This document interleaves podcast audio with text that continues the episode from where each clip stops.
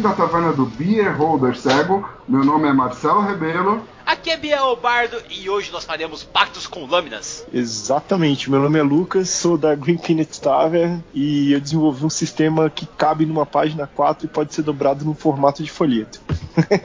Puxa uma cadeira, compre uma bebida, que hoje o nosso papo é sobre pactos e lâminas. Mas isso depois dos e-mails. Acabou, Matosai! Ah,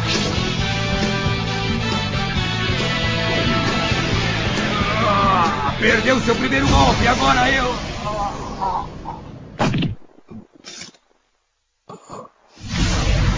Você me enganou com essa manobra, Patu.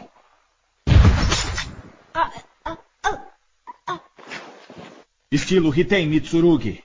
Técnica Batou Soryu Sen. Eu sei que minha lâmina, ao contrário, não é adequada à técnica Batou. Então eu aprendi todas as técnicas Batou. E foi assim que eu recebi o nome de Batosai. Eu cortei o tendão de seu ombro direito. Nunca mais conseguirá usar uma espada e sua vida. E aí, Prix, jogou muito Diablo por um acaso? Cara, joguei tanto que eu até dormi jogando. Vou falar que viajar com o nosso especialista e o taverneiro aqui falando de Diablo é muito bom, né, Prix? Não, de verdade. Eu já joguei tanto Diablo que eu, uma vez eu estava jogando e eu dormi com o controle na mão. Eu não sei como isso aconteceu, mas eu dormi. Desculpa, Gás, você estava me upando. Malditos lixers, cara. Essa, essa galera que não upa, que fica falando, não, me lixa aí, cara, me leva nessa dungeon aí, me ruxa, por favor, me ruxa. Galera, não acredite nessas pessoas, essas pessoas são mau caráter, tá entendendo? Em minha defesa, ele se ofereceu. Ô Prix, mas já que você tá aqui, me fala o seguinte: o que, que é essa tal cozinha da Gnoma? Cozinha da Gnoma é o melhor espaço da taverna. Se você não conhece a cozinha ainda, você está perdido. Ah, é? A cozinha da Gnoma, no momento, é meio sinistra, porque só acontecem aventuras de Cutulo. Mas ainda assim é o melhor lugar dessa taverna. Galera, a Cozinha da Gnoma é um espaço onde nossos padrinhos produzem suas próprias aventuras no estilo Jogos da Taverna e sobem ali para todo mundo poder escutar o que acontece dentro da taverna, galera. O que a Prix falou ali é verdade. Realmente tá uma atmosfera meio cutulesca, com alguns tentáculos, né, Prix? Com certeza. Mas a ideia é você entrar pro grupo de padrinhos da Taverna do Beldor Cego e narrar um Tormentinha novo, narrar um D&D, um Lenda dos Cinco Anéis, até mesmo Terra Devastada, galera, para deixar a nossa comunidade mais gostosa, mais saudável, sabe? Sem esse papo de cutulo e tudo mais pra ter arrepio, sabe? Sendo bem justa, assim, é, é Cutulo, mas ele vareia, entendeu? Porque tem o Cachulo. ah, ótimo. Gato contra o Cutulo. É, ué, mas são gatinhos, gatinhos são fofos. Tem Space Cthulhu. Space Cthulhu que... deve ser uma parada diferente, né? Você encontra o mito cósmico lá mesmo, no cosmos. É, então, já é uma parada bem diferente, eu acho. Tem também Cthulhu nos anos 80. Massa, deve ser legal. Temos também Filhos do Éden, porque todas as aventuras, não todas, mentira! Desculpa, galera, eu esqueci de upar o resto. Mas o Resgate de Calastiel também tá lá para vocês ouvirem. Ou seja, galera, você não quer ir lá no YouTube ver a streaming, você quer escutar só o áudio aqui? É muito simples. Vá no Cozinha da Gnoma e comece a escutar diretamente o cast, cai na sua orelhinha, enquanto você vai correr, enquanto você vai andar, vai fazer alguma coisa, lavar louça, limpar a casa, você escuta a aventura inteira do Resgate de Calastiel, galera. Isso aí. E sendo um marinheiro, ou melhor, sendo um pirata contraventor, tem uma mesa de sétimo mar. Ah, é? Nossa, muito bom. Galera, olha só, se você sempre quis ver como é que funciona o sétimo mar, vai lá e ouve e já monta o seu grupo. Ou melhor ainda, você vai em PicPay me barra beholder cego e se inscreve lá, cara, e paga 10 reaisinhos, pega um cashback de volta e já entra no grupo dos padrinhos para jogar com a gente, cara. Com certeza, olha, mesa não falta. Inclusive, a Andressa fechou duas mesas, é um recorde. Duas mesas fechadas em, tipo, dois dias, não sei. Cara, a Andressa vai narrar, se eu não me engano, Reinos de Ferro e qual mais, Prix? E ela vai narrar também uma adaptação de MIB com D&D. Inacreditável, não sei como isso vai funcionar, mas é MIB. Cara, saca só, os caras vão jogar uma parada estilo Man Black e você tá aí perdendo tempo, meu amigo. Entra agora. Se você não quer ir lá no PicPay, ah, Bardo, eu não gosto dessas coisas muito modernas, eu sou igual o taverneiro. Fala isso, taverneiro, cara, tá entre uma tribo de aborígenes pesquisando um novo método de fermentar o milho. Então não me pergunte nada sobre isso. É coisa com ele que depois você senta com ele e vem. Mas, cara, saca só. Você vai em padrim.com.br barra cego. Se inscreve lá também, 10 reais, paga no boleto e já entra no nosso grupo também, para você não ficar longe dessas mesas. E vai ter streaming nova nossa logo logo chegando, galera. Vai ser uma coisa um pouco especial. Sério, vai ser um toque do bardo. Só que assim, se você gostou do ritmo frenético que teve no Filhos do Éden, pode ter certeza que isso vai continuar, cara. Esse é meu método de narrar, é como eu gosto de fazer as coisas, então vai ser assim mesmo. E é só você confiar na Cal que vai dar tudo certo, não é mesmo, Prix? Eu não tenho outra opção além de confiar na Cal, então. Ô, Prix, mas não é só você que confiou na Cal. Vou falar aqui, galera, de uma mensagem que nós recebemos na iTunes, que aliás temos 107 avaliações, só tá faltando a sua pra gente chegar a 110. Sim, tô falando com você, porque nós temos mais de 2 mil ouvintes aqui facilmente e nós só temos 107 avaliações. É uma vergonha. Pelo menos, pelo menos 10% a gente tem que ter, cara. E eu conto com a sua colaboração pra gente chegar a essa semana a 110. Então. Peraí, peraí, deixa eu chorar também? Deixa eu chorar também? Vai lá. Ninguém avaliou a cozinha da Gnoma, tô muito triste. Nossa, Só eu, eu me autoavaliei. Eu me é autoavaliei. Vale. Que tava lá participando da cozinha Gnome e não foi lá e avaliou. Sabe o que, que você é? Você é um safado. Você, goblin. você é um goblin que tem que tirar essa peita preta porque você não é caveira. Você é só um goblin safado. Goblin remelento. Re, nossa, remelento é boa. Não é ramelento? Mas beleza. Oh, Ué, remelento. ramela, remela. É, acho que é ramelento. Ih, mas é muito complicado. Galera, não seja um Goblin ramelento, ou remelento, ou whatever, e vai lá e avalia o Beer Holder cego pra gente chegar a 110 avaliações e avalia a cozinha da Gnoma. Faça igual o Zé Cábio. Ele mandou assim: Pronto, Bardo, já cumpri a minha parte. Muito bom podcast. Sigam que vale muito a pena. Valeu, Zé Cábio velho, você sim não é um Goblin rebelento, igual as pessoas que estão escutando e estão deixando de ir na iTunes votar.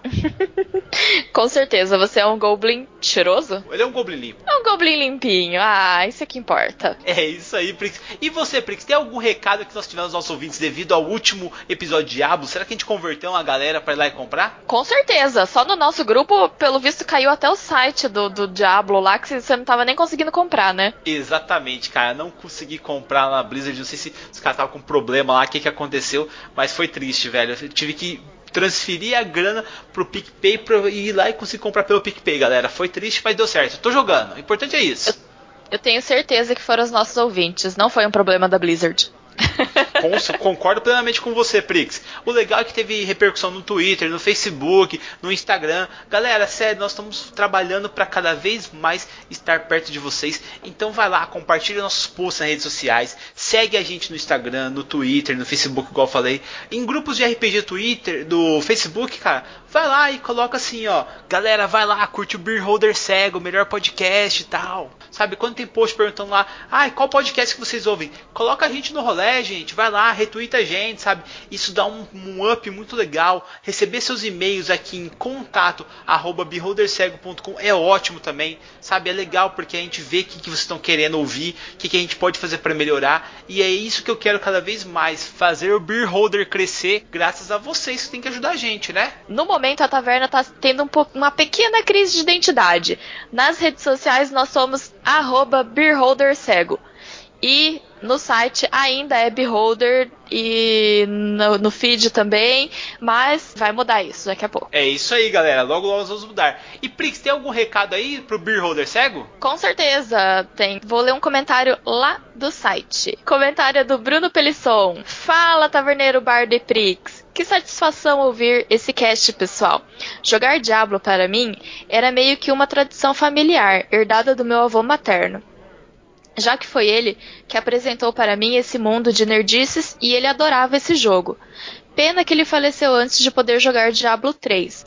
O jogo foi lançado em maio de 2012 e ele faleceu em junho de 2012, pois ficou um tempo internado no hospital e lembro de que uma das últimas coisas que conversamos enquanto ele estava internado era de que iríamos jogar Diablo 3 assim que ele melhorasse e saísse do hospital. Bom, Chega de baixo astral e vamos às boas lembranças. Na época do Diablo 2 e anos seguintes, era bom demais ir na casa dele e ficar falando que tipo de nova combinação de gemas ele tinha feito e quais sets ele tinha conseguido fechar. Depois íamos jogar mais um pouco para passar o tempo. Nossa, bons tempos. Bom, vou matar um pouco da saudade que tenho dele e jogar um pouco de Diablo 2 de novo, em homenagem.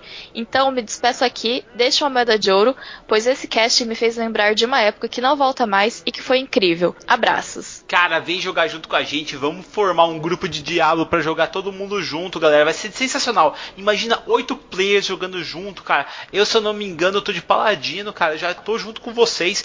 Eu já comprei, ó, pra você ter ideia, no site da Blizzard, acho que tá R$19,90 para comprar o original e mais R$19,90 de expansão. Quarentinha, a gente pega esse feriado, emenda sexta, sábado, domingo e arrebenta de jogar. Então, cara, não perde de tempo, vem jogar com a gente. Não, e assim, a gente já tem, né? O Bruno tá jogando no grupo. O Bruno é padrinho, tá, galera? Pra quem não sabe ainda, ele tá, no, tá jogando. Tem o Thalisson, Marcelo, você. Tinha mais gente, né, Rodrigo também. também tá jogando. Tem mais gente jogando e a gente precisa de você junto com a gente. Então vem jogar junto, galera, você vai se divertir pra caramba. E aí, Bardo, bora pro cast? Bora pro cast! Preciso esclarecer que se você conseguiu abrir esse livro, significa que possui alguma magia. Agora diga, qual o seu nome? Sakura! Muito bem, Sakura, fique aí. Hum.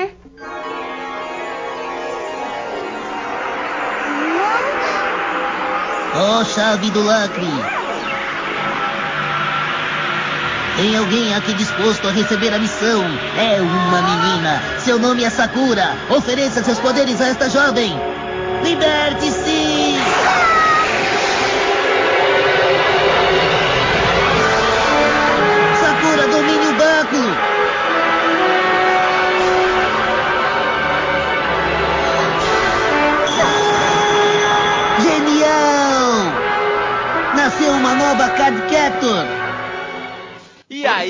Lucas, cara, é um prazer ter você de novo aqui na taverna e agora falando sobre um sistema próprio, cara, aonde você fez toda a progressão de personagem. Como é que funciona isso, cara? Cara, é um prazer, primeiramente, estar de volta aqui também. Sou fã, vocês já sabem, escuto sempre. É muito legal o trabalho de vocês. O pessoal divulgou na comunidade de criadores de sistemas OSR e tudo mais. A gente pode falar um pouco de OSR mais pra frente, que ia ter uma jam de panfletos, assim, cara. O pessoal da comunidade internacional ia começar a fazer uns panfletos que podiam ser tanto de aventura quanto de sistema. E eu pilhei e fiz um sistema próprio. Cara, mas você fez um sistema que cabe em uma página, mano. Como é que funciona isso? Porque a ideia é muito boa. Você pode pegar e fazer um, pactos com espíritos, ou mesmo se aprofundar no caminho no estilo Mobatossai, sabe? Com as lâminas e tudo mais. Como é que funciona isso? Cara, a inspiração, eu não vou mentir, veio do X-Blade, no caso do D&D 5.0, né? Que a gente traduziu aqui como o caminho de pactos e lâminas, né? E além disso, também eu tava lendo muito a série do Eric, né, cara?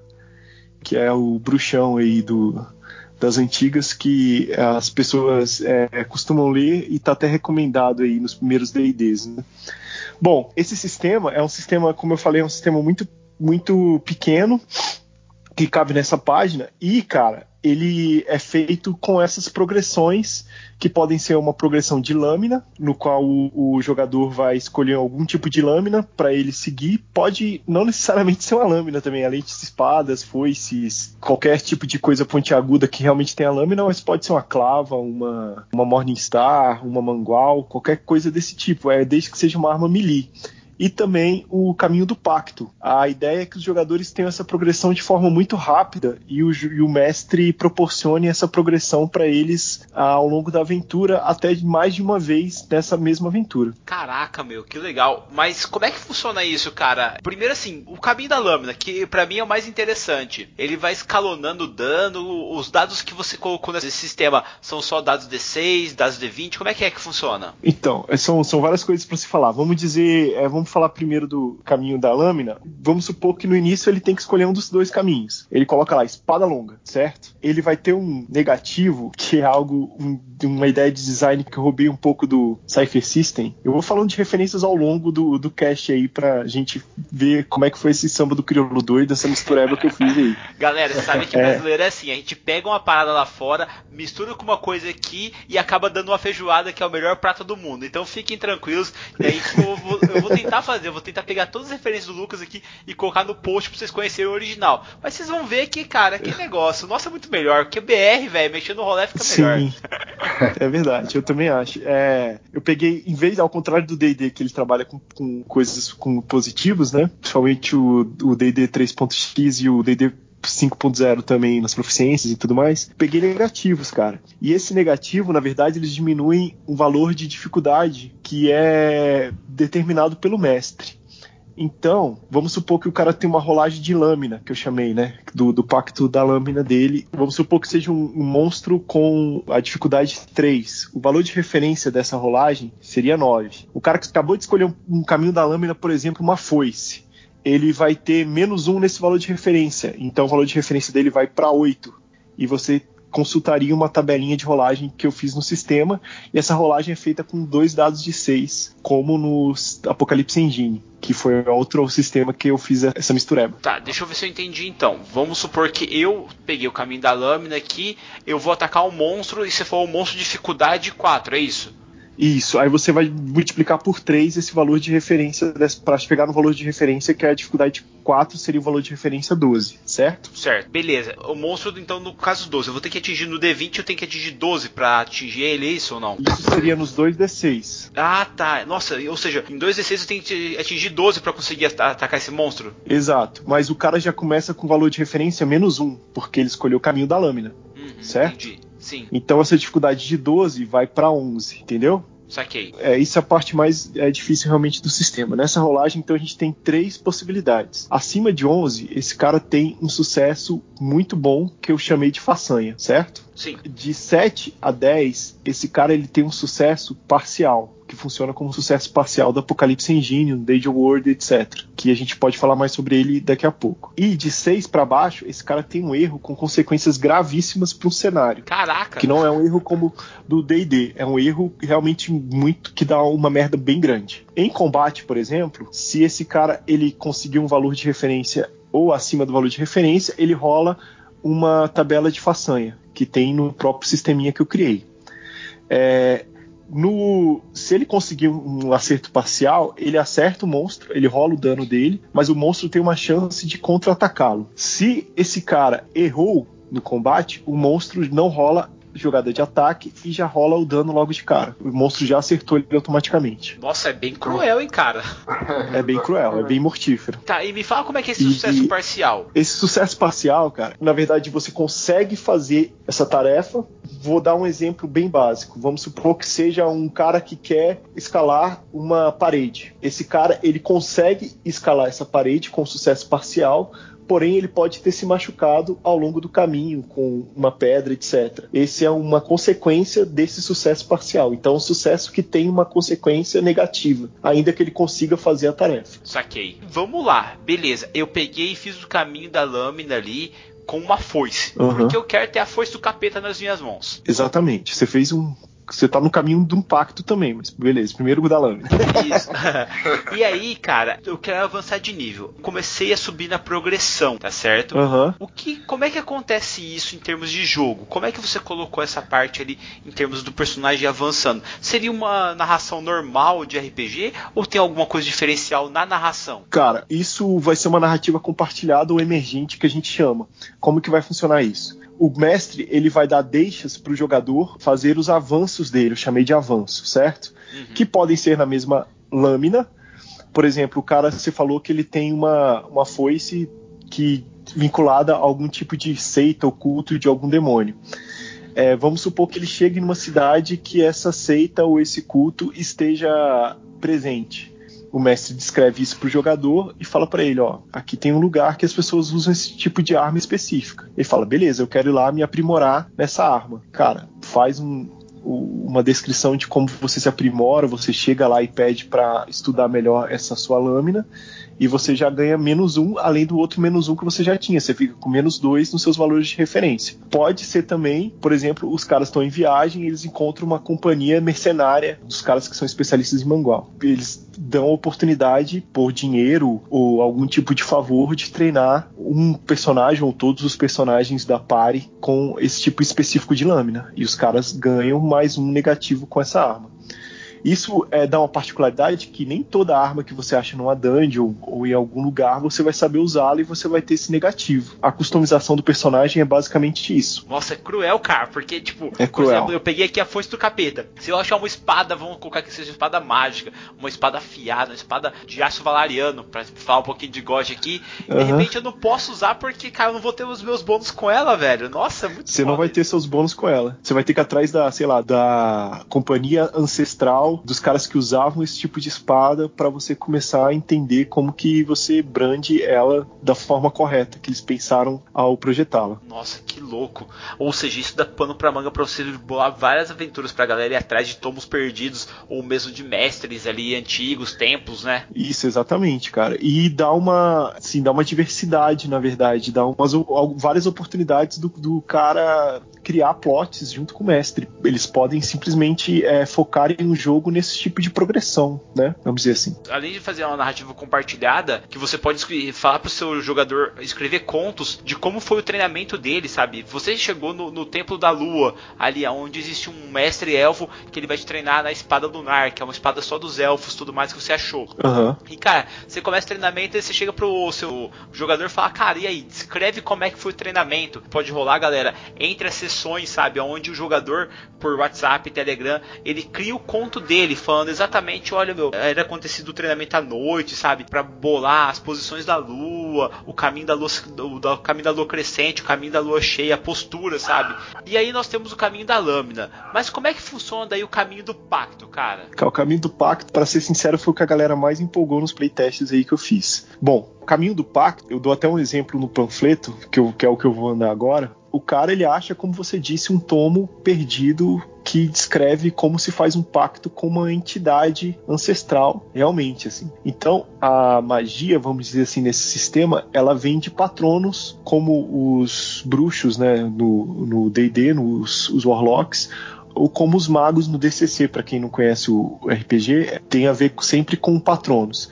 Bom, como é que isso vai é, mecanicamente ser refletido no jogo? O cara vai lá, ele faz um pacto pega esse tomo que descreve como invocar essa entidade, como ele vai interagir com ela para conseguir algum tipo de favor dessa entidade. Ele vai anotar então o nome dessa entidade e a denominação dessa entidade. Isso tudo eu deixo a cargo do jogador, e o mestre deve deixar a cargo do jogador.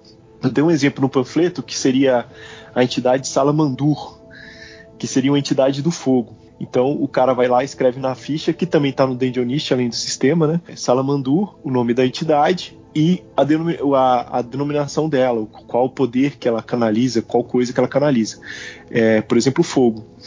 É, essa denominação pode ser várias coisas, né? Pode ser caos, pode ser qualquer elemento da natureza, pode ser cura, pode ser morte, pode ser o que o cara quiser inventar, assim desde que o mestre aceite também, né? E as pessoas da mesa concordem. O que, que esse cara vai fazer? Ele vai então invocar os favores dessa entidade, da mesma, no mesmo sistema de rolagem que eu descrevi anteriormente. Então ele vai poder ter um sucesso de façanha, que também tem uma tabela de rolagem de façanha no sistema para pactos. É, ele vai poder ter um sucesso parcial nessa façanha, que aí fica a cargo do mestre dizer qual é a consequência desse sucesso parcial, e ele vai ter uma falha com graves consequências ao no cenário.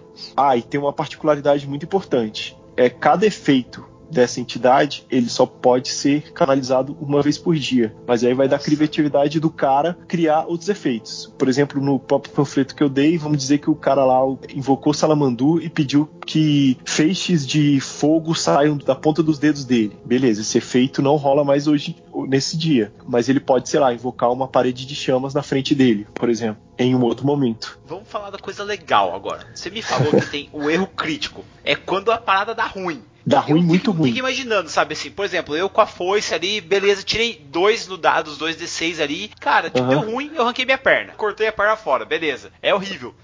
Cara, mas o que acontece se no pacto você tirar um 2 no dado. A entidade sai da fogueira ali, te cobra de porrada, sei lá, se junta com o seu inimigo, cara. Ela pode te exigir que você faça um sacrifício para ela, algo demonstre a sua, a sua devoção a ela, né? Sei lá, um, algo bem gore ou bizarro, assim, sei lá, tire pedaços de carne, faça inscrições Nossa. no seu próprio corpo, esse tipo de coisa. Ou, sei lá, um favor mais de ir a um, a um templo de outra entidade rival e, e roube alguma coisa de lá, algo desse tipo. O que é legal disso, Biel? Que pode sair um plot, um, uma quest, uma side quest na aventura por um, uma rolagem crítica, você levar o grupo inteiro numa outra direção que ninguém esperava. Puta, é bem legal é. esse, esse, negócio. Pode. E assim, a ideia é exatamente isso, cara. O cenário, na verdade, ele tá respirando, ele tá vivo, entendeu? E através desses erros, ele vai aumentando de gravidade. O, claro que deve ter um metaplot, mas as coisas, as gravidades, o,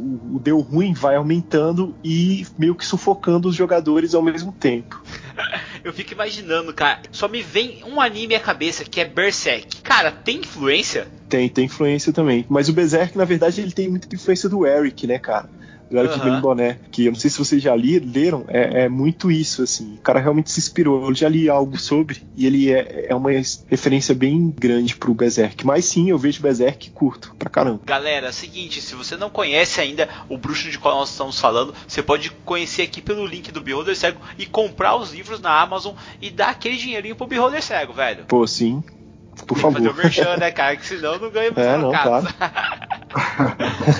Bom, temos aqui já como funciona a subida de level do personagem, como que você vai começar. Agora me fala, você já tem um mundo pronto para esse sistema ou não? O mundo é livre, aonde o narrador quiser por enquanto? Cara, assim, atrelado a isso, eu criei uma aventura. E essa aventura ela tem uma vila incipiente, vamos dizer assim, com um plot também incipiente. Eu chamei de o ídolo do templo o nome da aventura, que também é um panfleto. E a aventura está toda pronta lá também, vamos dizer assim, um mini cenário para esse é, sistema. Mas é bem mini mesmo, assim, é algo bem pequeno. E a ideia é que após essa aventura, esses, essa respiração, né, com esse metabolismo, vamos dizer assim, do cenário, vários plots surjam e as pessoas joguem em cima disso sabe? Até porque, como o Marcelo ali falou, qualquer erro crítico ou acerto, até mesmo façanha, é passível de se tornar uma aventura à parte, não é? E até mesmo você Exatamente. achar armas mágicas ali. Como é que funciona aí, no caso, com armas mágicas? Funciona da mesma forma, ela dá alguma vantagem para você? O que, que você pensou sobre isso? Cara, eu descrevi uma arma mágica na aventura, né? E essa arma mágica ela tinha um caminho misto. Sério? Era de pacto e lâmina. Uhum. Era uma espada inteligente que pertencia com uma entidade dentro dessa espada, né? Então o cara podia rolar de forma mista tanto um efeito de pacto quanto um ataque de lâmina. Saquei. Era, eu chamei da espada de peste gélida, que tem a ver com o plot da aventura. Talvez seja um spoiler, não sei se os jogadores podem ouvir. Mas é, ela podia então infligir essa peste gélida, né, de alguma forma, ou algum tipo de poder de gelo degradante no oponente, ou simplesmente atacar como uma lâmina bem mortífera também. Bom, espadas mágicas, vamos dizer assim, mais balanceadas, podem dar negativos a mais no teu caminho do, da lâmina, né? Por exemplo. Você falou já da criação do, do cenário, mas como é que foi o playtest com seus jogadores aí? Aliás, quem são os seus jogadores? Cara, é, o primeiro, assim, playtest que eu fiz, eu fiz três playtests com meus filhos aqui em casa.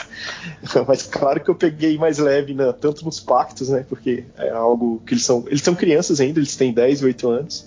Então foi algo bem mais light, assim, em termos de cenário. E fiz três triple testes com eles, eles entenderam super bem o sistema de rolagem. Eu estava bem preocupado de ser um sistema muito complexo. Eles entenderam bem, eles mesmos já estavam olhando na tabela e estava tudo certo. E depois eu fiz dois playtests com pessoas adultas, né? O primeiro playtest eu fiz online com os amigos, né? O, o meu irmão, Thiago Rolim, o Bruno Prosaico, não sei se vocês conhecem ele, é um ilustrador super fera aqui de Brasília. Não conheço, é... mas preciso conhecer com... ele, cara. Cara, ele é super fera, eu, eu, recomendo muito o trabalho dele, assim. Inclusive, ele me ajudou muito na diagramação. É alguém que eu tenho que agradecer. E com dicas, ele tava. A gente tava até brincando que ele tava parecendo flanelinha de diagramação, assim. Eu fechava parte do, do material, mandava pra ele e falava: Não, cara, faz assim faz assim, faz assim. Com uma galera, com o Bruno, outro Bruno também que é da Green Peanuts, com um amigo dele, o Manuel, e eu acho que foi só, só esses pessoal. Se eu estou esquecendo de alguém, desculpa aí, galera. E depois eu mestrei no Encontro D30, que foi no último final de semana, maio, e penúltimo final de semana, na verdade, de maio, com uma galera desconhecida, que eu nunca tinha visto na vida, assim. É, cheguei lá com um panfleto, era um evento de RPG, abri o panfleto na mesa com alguns dados D6 e a gente jogou. E como é que foi, cara, a recepção dos caras chegando lá na mesa falando, galera, esse aqui é o sistema, tal? cara, é, a galera tinha alguns que não tinham nem jogado RPG na vida ainda, inclusive. Nossa, que Dois. massa, cara. Aí é ainda é. melhor, né? Porque a gente coloca a prova já, tipo, de cada sistema. Se é fácil de pegar ou não, né? É, e tinham outros que tinham mais experiência, né? Eles pegaram super bem, cara. Eles criaram, tanto na aventura online quanto na aventura do evento, eles interagiram com o plot que eu propus, assim, muito bem, sabe? E surgiram várias narrativas que partiram deles, inclusive, muito legais, que deram essas oportunidades de customização do personagem que tem a ver com os novos pactos ou com as novas lâminas, né? Eles mesmos interagiram assim e propuseram, entenderam essa, essa proposta e propuseram esses novos avanços, vamos dizer assim, né? Foi muito legal, cara. Rodou super bem. O playtest, principalmente online, eu ainda fiz alguns ajustes, assim, porque fiquei depois um tempo com a galera conversando, né? Do que eles achavam. Eles, eles contribuíram muito bem fiz alguns ajustes que eles falaram e depois disso da, do teste playtest online fechei a versão e mandei pro Dungeonist. Foi super legal. Os meus filhos também, por incrível que pareça, assim, na hora que a gente estava jogando, algumas coisas já ficaram meio quebradas do, da proposta inicial. A proposta inicial, na verdade, era de 3D6. É, eu achei que ficou mais complexo o sistema de rolagem. Ficou muito erra-erra, sabe? Que é algo que eu não curto muito. E os erros, de fato, têm um efeito muito grave nesse cenário. Então, se você errar muito, vai começar a ficar cada, é, sem graça, porque eles vão perder o, a gravidade, né? Porque vai ser algo recorrente. No, com os meus filhos, eu já mudei o sistema de rolagem para 2D6 e tá fluindo bem, cara. Tem uma galera que jogou aqui já em Brasília, que aprovou também, achou legal. E eu espero que os ouvintes joguem também. E, e dê feedbacks, estou super aberto aí. É, não só dar feedback, como também, galera, criem novos pactos, façam o caminho das lâminas, sabe? Porque é uma coisa que. Uh. O, ainda isso eu aprendi com o Júlio Matos. Ele fala que assim que a gente coloca o sistema no mundo, o sistema é livre, cara. O filho já não é mais seu. Ou ele vai se desenvolvendo, vai crescendo e a comunidade vai pegando e abraçando o sistema para fazer ele crescer. Aí entra a minha pergunta: você já pensou já em que tipo de arma você usaria, Lucas? Pra, no sistema de. no, no, no pacto Se das. você é, fosse no, um no- personagem do seu sistema. eu usaria um chicote. Caraca, um chicote, velho. Eu, eu, Massa, eu usaria a foice. E você, Marcelo? Cara, eu, eu sou ladino por essência, né? Então eu iria nas duas adagas, cara. Ah, isso foi uma boa pergunta, cara. Vamos supor que assim, eu tenho o caminho da lâmina, tá? Eu peguei a espada longa. Eu conseguiria usar as habilidades com duas espadas longas, ou Lucas, ou não? Seria só com uma só? Então, isso poderia ser algo que eu desenvolveria ao longo do, do sistema. Mas como eu, eu tenho um espaço, tive um espaço muito curto de uma página, cara, isso ficaria mais flavor mesmo, né? Mais é, um detalhe narrativo, assim. Não tem como eu, eu expressar isso mecanicamente. Mas é algo para se pensar se caso eu queira expandir o, o, o sistema, né? Saquei, porque assim, a minha ideia, cara, assim, galera, que por favor, se vocês já assistiram já Sword Art Online, lembre-se daquele mundo, cara. Você tá lá preso naquele mundo louco e você tem esse sistema, aonde você tem magias através de pactos, ou você pode se especializar em uma arma até. Não necessariamente você foca assim só em lâmina, mas utilize o sistema do Lucas ali para crescer, para caso você queira ir pegar até mesmo um arco, alguma coisa distância. E cara, você tem que ir crescendo, você tem que ir adquirindo novas experiências e para isso você vai adquirindo novas habilidades. Coloque em boss ali, onde você, matando o boss, você consegue dropar uma nova habilidade, por exemplo. Sim. E aí entra a minha questão que eu quero te perguntar, Lucas. Pontos de vida, como é que funciona, cara, no jogo? Então, o ponto de vida é algo que eu vou falar mais uma referência. é que eu, sim, peguei a ideia, claro que muito mais simples, do As Mágica. Que, na verdade, você não tem pontos de vida absoluto como no D&D clássico, né? Então você tem, na verdade, um suck, vamos dizer assim, você tem uma, um suporte, você suporta certos tipos de dano. você pode suportar danos, uma quantidade X de danos leves, uma quantidade X de danos médios e uma quantidade X de danos pesados. A ideia disso, de design, é que, tipo assim, cada golpe, de fato, na vida real, vamos dizer assim, eles possuem uma gravidade, né? Se um cara é, vai muito bem em, em, um golpe em você, ele pode te dar um dano extremamente grave, ele pode te dar um ferimento médio, ou pode te dar um ferimento leve. Mecanicamente, isso é da seguinte forma: o cara começa o jogo, ele joga um D6 o número que ele tirou são a quantidade de danos leves que ele suporta. Uhum. Isso dividido por 2 é a quantidade, arredondados para cima, é a quantidade de danos médios que ele suporta. Isso dividido por 3, arredondado para cima, é a quantidade de danos pesados que ele suporta. Caraca, só isso? Só isso. Só isso. É bem cruel. E essa, na verdade, é a única rolagem, porque não tem atributo sistema. A galera vai ler aí, não tem atributo nenhum sistema. Ou seja, galera, você vai querer ser um commoner nesse jogo, porque você não vai ter problema de não morrer. Sim, sim. aí o que acontece? agora no jogo, após ter terminado os seus pontos de vida, se os seus pontos de vida, vamos dizer assim, leves acabam, você, e você toma um dano leve, começa a contar nos seus danos médios. Se os seus danos médios, suporte de danos médios, acabam, começa a contar nos danos graves. Se os seus danos graves acabam, você morreu. Simples assim. Caraca, é bem cruel mesmo. E, e, você incentiva ali o uso de armaduras ali no sistema ou não? Armaduras, elas acumulam nesses pontos de vida, né? Por exemplo, uma armadura pesada, né? No caso, uma armadura de placa, ela te daria mais dois em danos leves, médios e graves, né? Então você teria um suporte a mais de nesses danos. E a armadura, assim, tem a particularidade de que esses danos da armadura eles começam a contar primeiro. Então, quando os pontos de vida, entre aspas, da sua armadura acabam, sua armadura está inutilizada. Nossa, cara, é bem cruel, legal. É eu tô vendo. É. E que assim, que de fato também é, né? Por exemplo, um cara que, sei lá, foi escangalhado num combate, a armadura dele realmente leva o dano primeiro e depois ela não tem mais nenhum tipo de serventia, a não ser que ele repare ela. Né? É isso que eu ia te perguntar, porque assim, geralmente o D&D meio que ignora isso, a não é. ser que o narrador queira realmente dar essa ênfase, que a armadura ficou destruída, ela foi atacada por ácido, alguma coisa assim, sabe? E ou mesmo uhum. no combate, pô, você terminou o combate ali, tomou vários golpes de dança, então ela tá cheia de buracos.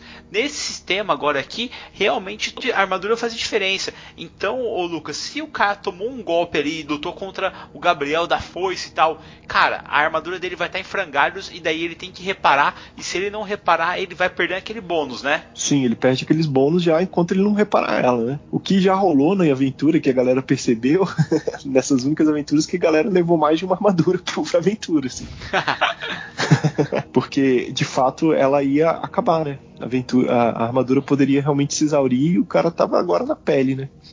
Cara, isso é muito legal e assim, se você tá usando armadura, é, como é que você vai limitar a questão de força? É só o bom senso do narrador com os jogadores ali para fazer uma coisa legal acontecer ou não? Você deixa ali tranquilamente?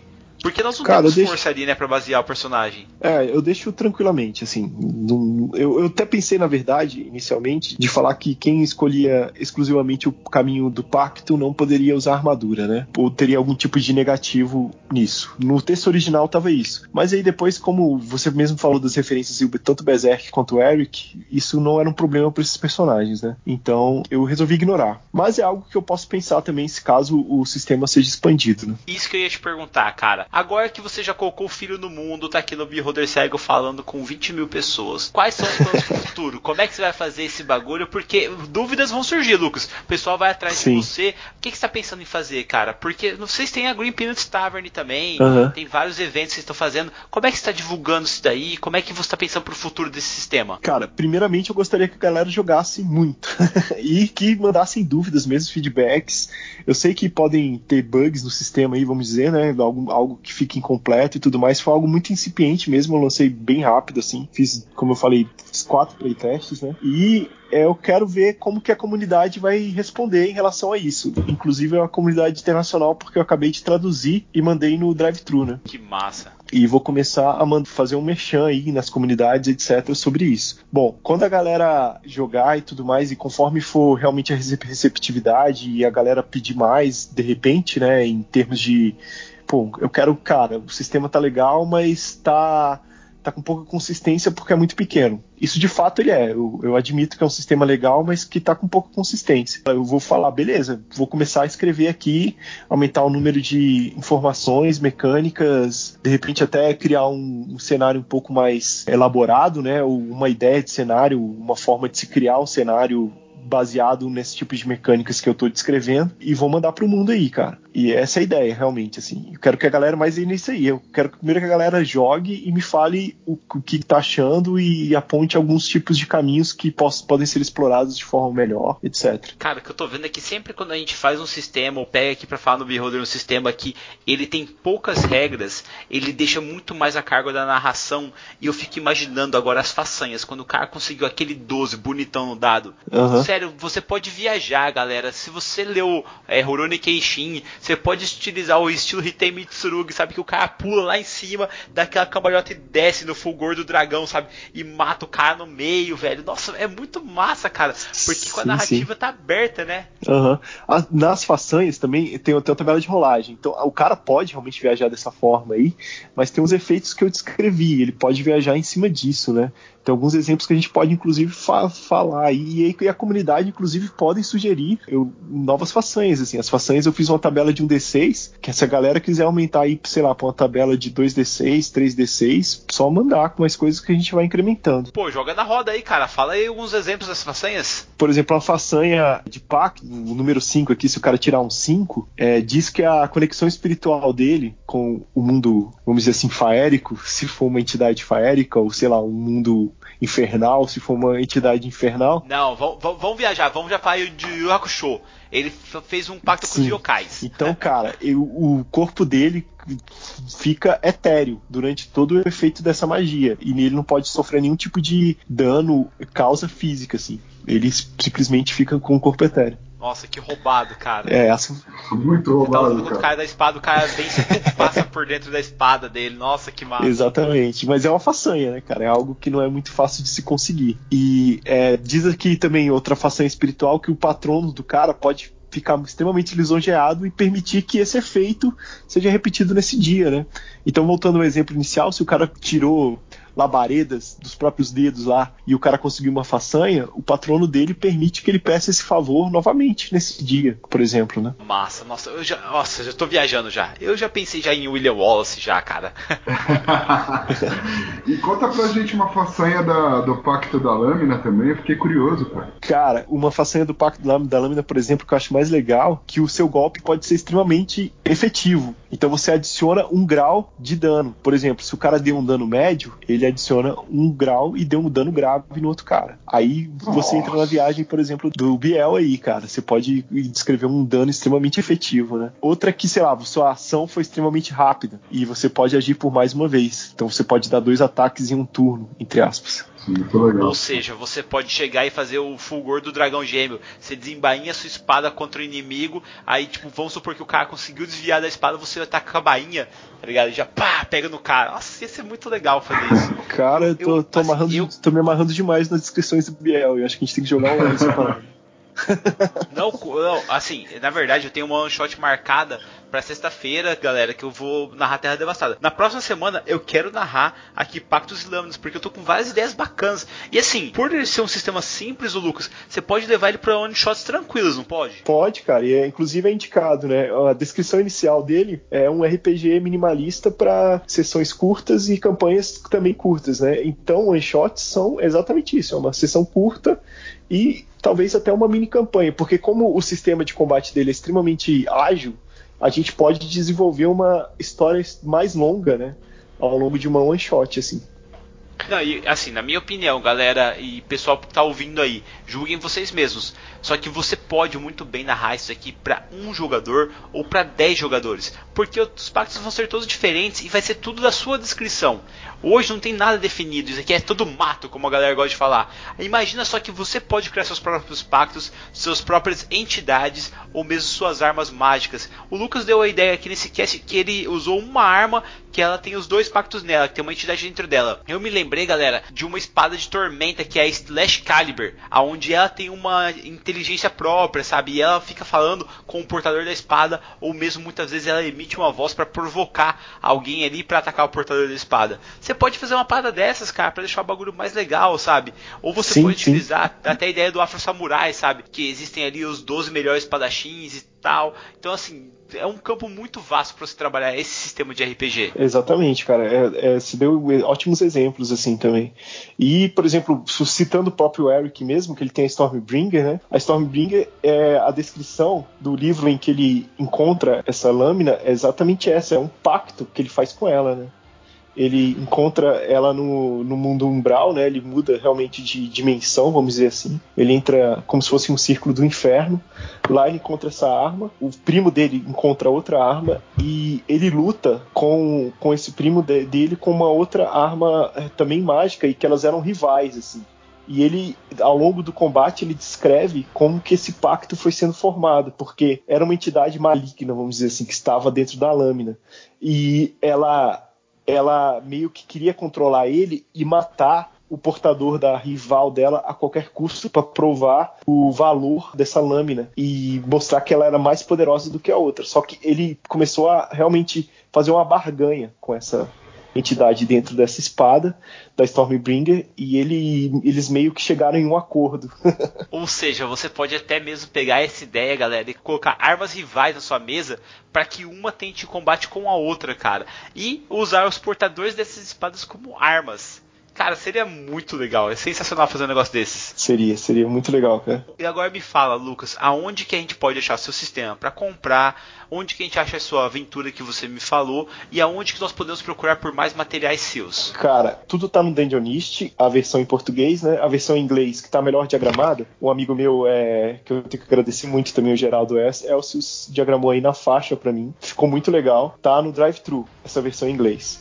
A versão do Dungeonist é diagramação própria, então fui eu que fiz tudo, assim, desenhei, diagramei, fez o texto, etc. E mandei por lá. Teve algumas pessoas que leram, como eu disse, né? Além da galera do Playtest, o Thiago Marinho da Secular também foi quase um editor, assim, eu tenho que agradecer muito ele. É, o material tá lá no Dungeonist. Tá tanto Pactos e Lâminas, quanto o Ídolo do Templo, quanto a ficha. Tá no sistema de pague quanto quiser, então a galera pode baixar de graça, realmente. Se quiserem deixar umas moedinhas lá para mim, pode deixar também. A gente agradece. Pô, galera, não, é sacanagem, mas os caras colocaram aqui, Lucas, preço do seu sistema dois reais. Galera, dois reais não paga nem um café nem o café. Vamos ajudar o cara, pelo amor de Deus, gente. Pô, entra no Dungeonist. Se você não conhece, é o maior mercado de RPG hoje do país, onde você acha vários sistemas de autores independentes, acha vários sistemas do secular, acha o pessoal, se eu não me engano, também o pessoal do Lampião tá colocando coisa lá. Sim, sim. Pô, vamos lá, gente, vamos fazer o bagulho crescer, cara, sabe? Depende da gente. E, velho, sério, dois reais, mano, para com isso. Uhum. E a gente movimenta a comunidade, né, cara? Porque o que acontece? Se a, a galera tá mandando essa grana para mim, e eu, o que, que eu tô fazendo? Eu tô comprando mais material lá para movimentar a comunidade também com a, outra galera, sabe? Eu tô comprando material impresso para usar em evento aqui como sorteio, tem zines lá muito, muito fera, assim, tem o Mais Morra, que é um zine de DCC que eu já comprei três com a grana que eu ganhei do Pacto de Lâminas. Então é isso, gente, eu acho que realmente a gente tem que tanto prestigiar, né, a, o esforço da galera que é autora, assim, independente no Brasil, quanto movimentar a comunidade. Cara, cara não é só apoiar, é jogar porque é bom, galera. Sim. Imagina só que você precisa de um sistema fácil para você ensinar novos jogadores. Isso aqui é uma porta de entrada excelente. Se vocês gostam de anime, se vocês gostam ali de HQs, como nós estávamos falando aqui de mangás, cara, é uma pedida excelente. E velho, dois reaisinhos, entra lá, ajuda o Lucas aqui e também ajuda o Beholder, porque vai estar tá aqui no link, é só você entrar no Dungeonist e já fazer essa compra já. Final de semana chegando, una sua galera e vamos jogar esse jogo que vai ser animal, cara. Vai ser muito legal. Eu, e também mandem as impressões, né? Favor. É, com certeza, cara, porque o feedback é muito importante. E Lucas, como é que o pessoal faz para falar com você, cara, para dar esse cara, feedback? Eles podem entrar em contato no, no Green Peanuts Tavern no Facebook, tem o Minduim Verde no Instagram também. E também pode entrar no meu perfil pessoal do, do, do Facebook, lucas.rolim. Sou bem ativo nas comunidades, principalmente nas comunidades de old school, etc. E falem como que foi rodar o sistema. Cara, excelente, muito obrigado Por nada. Eu que agradeço. Nós estamos de portas abertas para você, cara. Quando você quiser voltar, meu, por favor, cara. Quero voltar, vamos botar para frente mais material aí. Com toda certeza, cara. E agora eu vou subir o volume da música aqui, porque nós temos que fechar a taverna antes do taverneiro chegar, senão o bicho pega. Falou, galera. Tchau, tchau. Falou, até mais. Tchau, tchau.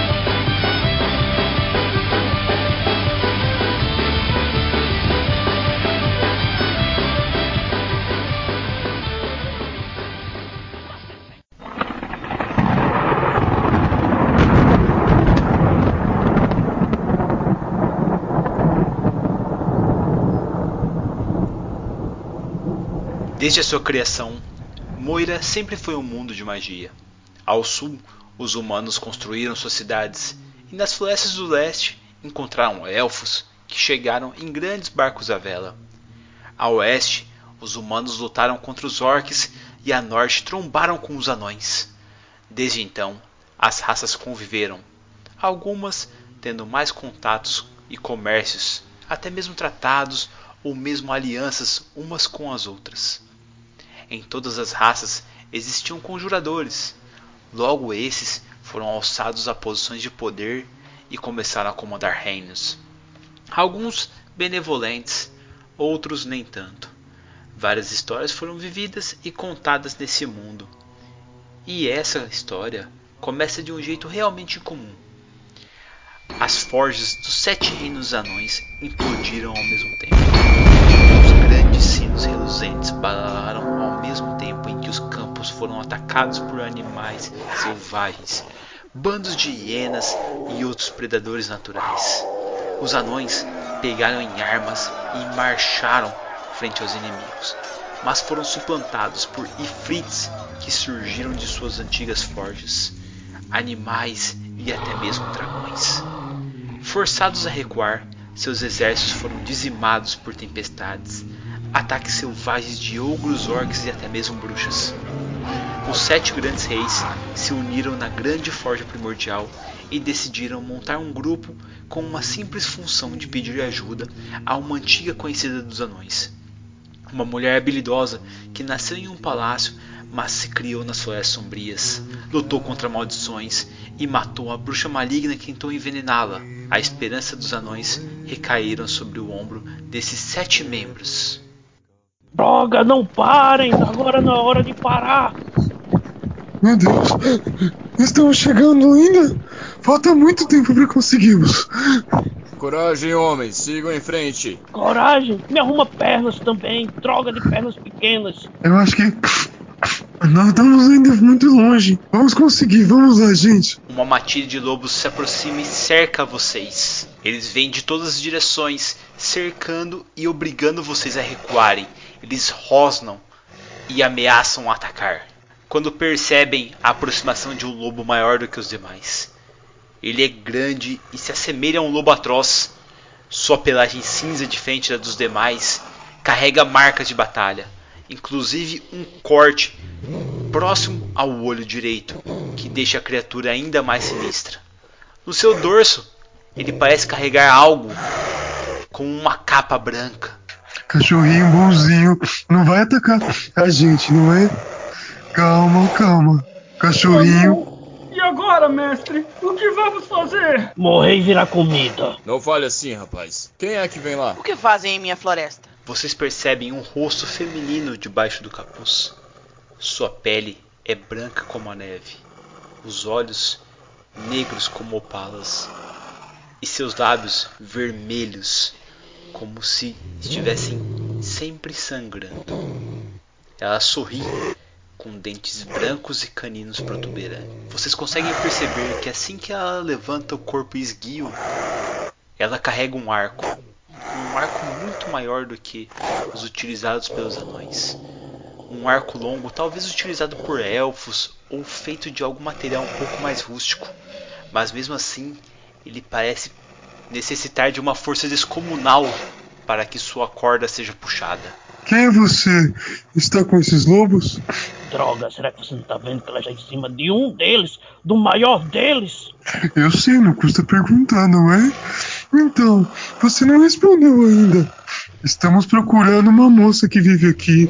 pra salvar nossos reinos. Não é, mestre? Sim. Eu derrotei caçadores, resisti a maldições. Sou aquela que derrotou a Rainha Má com uma flechada certeira. Eu sou Branca, a caçadora das neves. Preparem-se, porque em julho desse ano de 2019 nós teremos a nova streaming da Taverna do Beer Holder Cego. As princesas Disney estarão aqui como você nunca viu antes. Eu vou, Eu vou, eu vou, Eu eu vou. vou. Pra casa agora eu vou. Eu vou. Eu vou. Para Latimbo, Eu para vou. Latimbo, Eu eu vou. vou. Para Eu vou. eu vou. Eu vou.